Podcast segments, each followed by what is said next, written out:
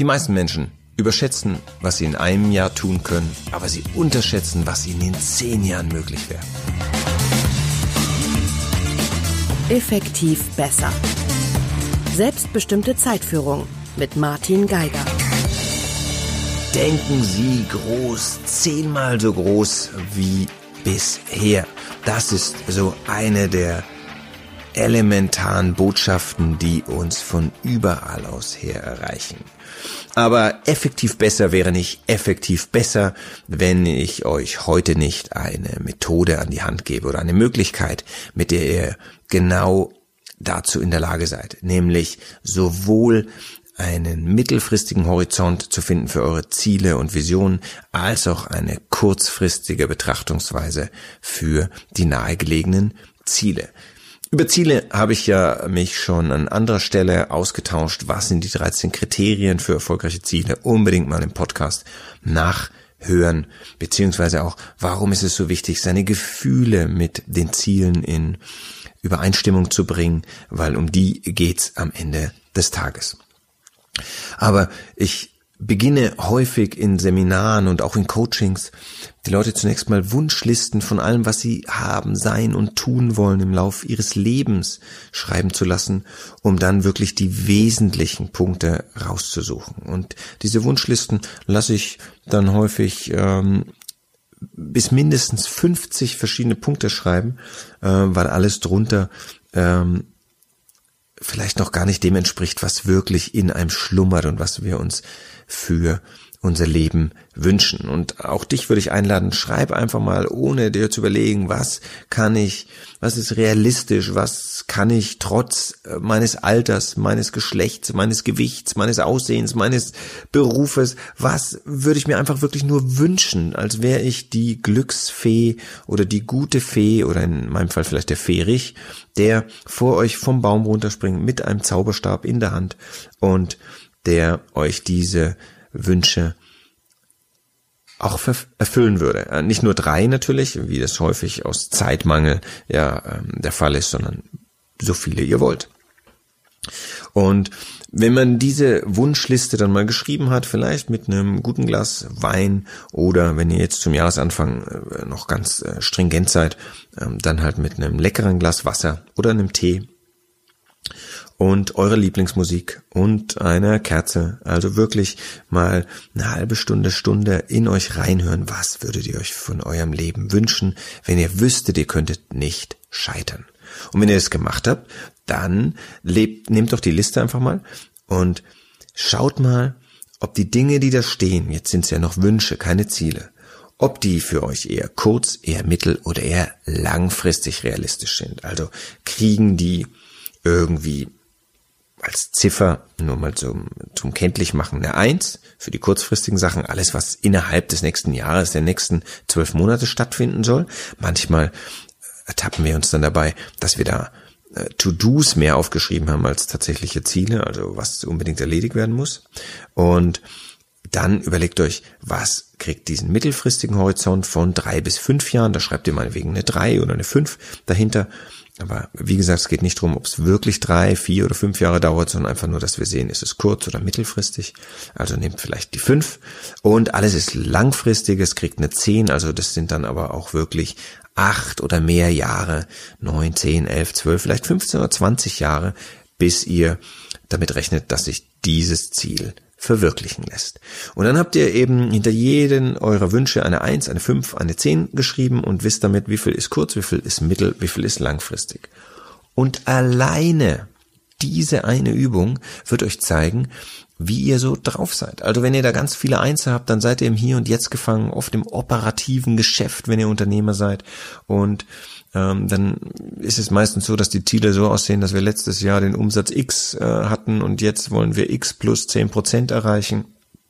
Also alles sehr am Machbaren und Messbaren orientiert. Keine Wertung, aber das wird das Ergebnis sein. Ähm, wenn ihr viele Fünfer habt, dann seid ihr da schon ein bisschen drüber hinaus. Und wenn ihr überwiegend Zehner habt, ganz viele Zehner, klar, dann wird euch euer Umfeld häufig auch als Träumer bezeichnen, denn dann seid ihr jemand, der letzten Endes natürlich auch extrem langfristige Visionen und Ziele verfolgt und sich gar nicht so sehr mit dem Hier und Jetzt aufhält, weil es ihn doch nur bremst. Das sind also die, ähm, das ist die erste Erkenntnis, die ihr daraus gewinnen könnt. Wie viel Einser, wie viel Fünfer, wie viel Zehner habe ich da und äh, was sagt es über mich aus? Oder ist alles super ausgeglichen? Einser, Fünfer, Zehner, wunderbar. Und früher habe ich so gemacht, dass ich dann gesagt habe, jetzt überleg dir mal, was sind deine fünf bis zehn wichtigsten Einserziele. Heute mache ich das nicht mehr. Ich sage, nimm mal die zehn wichtigsten Ziele. Ist mir wurscht, was dahinter steht, eine Eins, eine Fünf, eine Zehn. Denn wenn die zehn für dich elementar was beinhaltet, wo, wo, wonach du dich sehnst, was du dir wünschst, dann brechen wir die runter auf eine 5 und brechen die runter auf eine 1 und dann sagen wir, welchen Schritt kannst du dieses Jahr zurücklegen, um deinem großen Zehnerziel näher zu kommen? Und das ist genau das, was ein Großteil der Menschheit gar nicht macht. Erstens, niemand schreibt sich seine Wünsche auf und wenn ich niemand sage, dann bist du natürlich die Ausnahme, denn du bist effektiv besser. Also kaum jemand. Zweitens, wenn er sich die Wünsche dann aufschreibt, dann bringt er sie nicht ähm, in eine bestimmte Reihenfolge, sondern fängt zwangsläufig einfach mit dem an, was jetzt gerade aktuell ansteht. Das heißt, konkret, er wird halt die Einser machen, weil die sind als nächstes fällig. Die Zehner sind dann häufig irgendwann vergessen und wenn du Jahre später die Wunschliste nochmal rauskramst, dann kommt dir der Gedanke, ach, da war ja noch was. Und um genau das zu verhindern, habe ich einen Planer entwickelt, der zumindest für mich das ideale, ja, die ideale Kombination ist. Und zwar habe ich einen Planer, der über drei Jahre geht. Wenn ich jetzt Planer sage, dann kriegst du von mir nicht für teures Geld einen gebundenen äh, Planer, äh, den es heute hundertfach äh, im Netz zu bestellen gibt. Nein, du kriegst von mir eine Seite, ein A4-Blatt. Ich finde, die einfachen Dinge haben den größten Charme. Und da kannst du dir links anschauen, welche Lebensbereiche es gibt. Du kennst die Lebensbereiche. Das sind Arbeit, das ist Vermögen, das ist die Persönlichkeit, das ist die Gesundheit, das sind ähm, die Beziehungen und das ist die Persönlichkeit. Habe ich irgendwas doppelt genannt? Ja, die Persönlichkeit, denn der letzte Punkt ist Freizeit. Das hast du davon, wenn du deine Podcasts nicht skriptest. Memo an mich selbst, trotzdem so weiter. Ja, also das sind die sechs Lebensbereiche.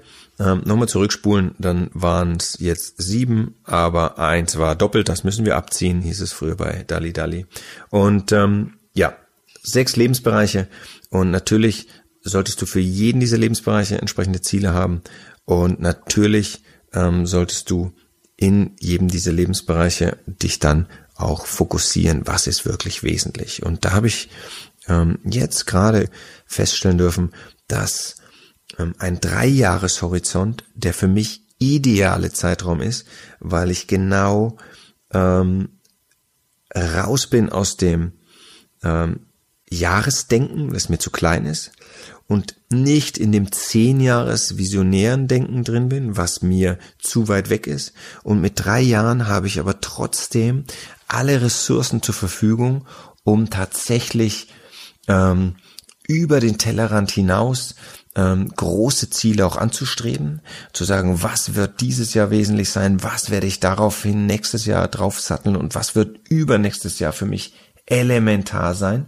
Und mit diesen drei Jahresschritten kannst du jedwedes Ziel wirklich ähm, in Angriff nehmen ohne dass du denkst, oh Gott, das ist jetzt zu groß gedacht. Drei Jahre, also 20, 21, 22. Ich lade dich ein, schreib deine Agenda 2022 und beschränk dich auch, das ist der nächste Schritt, deswegen ist es ein Fokusplaner, beschränk dich auf nur einen Begriff, eine Überschrift. Das ist natürlich noch nicht das ausformulierte Ziel, aber ich will, dass du für nächstes für dieses, für nächstes und für übernächstes Jahr jeweils einen wesentlichen Punkt dir raussuchst. Dann stehen auf einem Blatt im Querformat 18 Punkte und die sind deine Guideline, die sind dein, wenn du so willst, dein Leuchtturm, egal wie neblig es ist, an denen orientierst du dich und das sind deine Must-Haves für dieses, für nächstes, für übernächstes Jahr. Für den Bereich Arbeit, Vermögen, Persönlichkeit, Beziehungen, Freizeit und Gesundheit.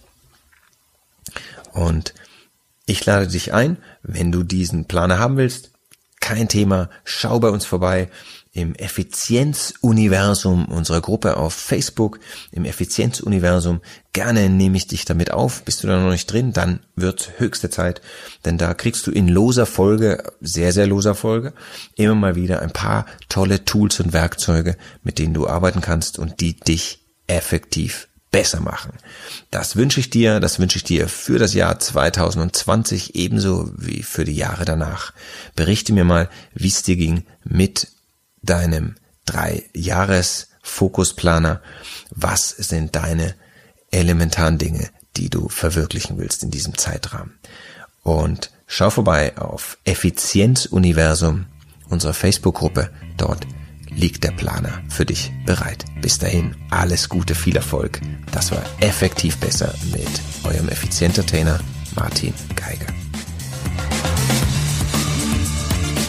Effektiv besser. Selbstbestimmte Zeitführung mit Martin Geiger.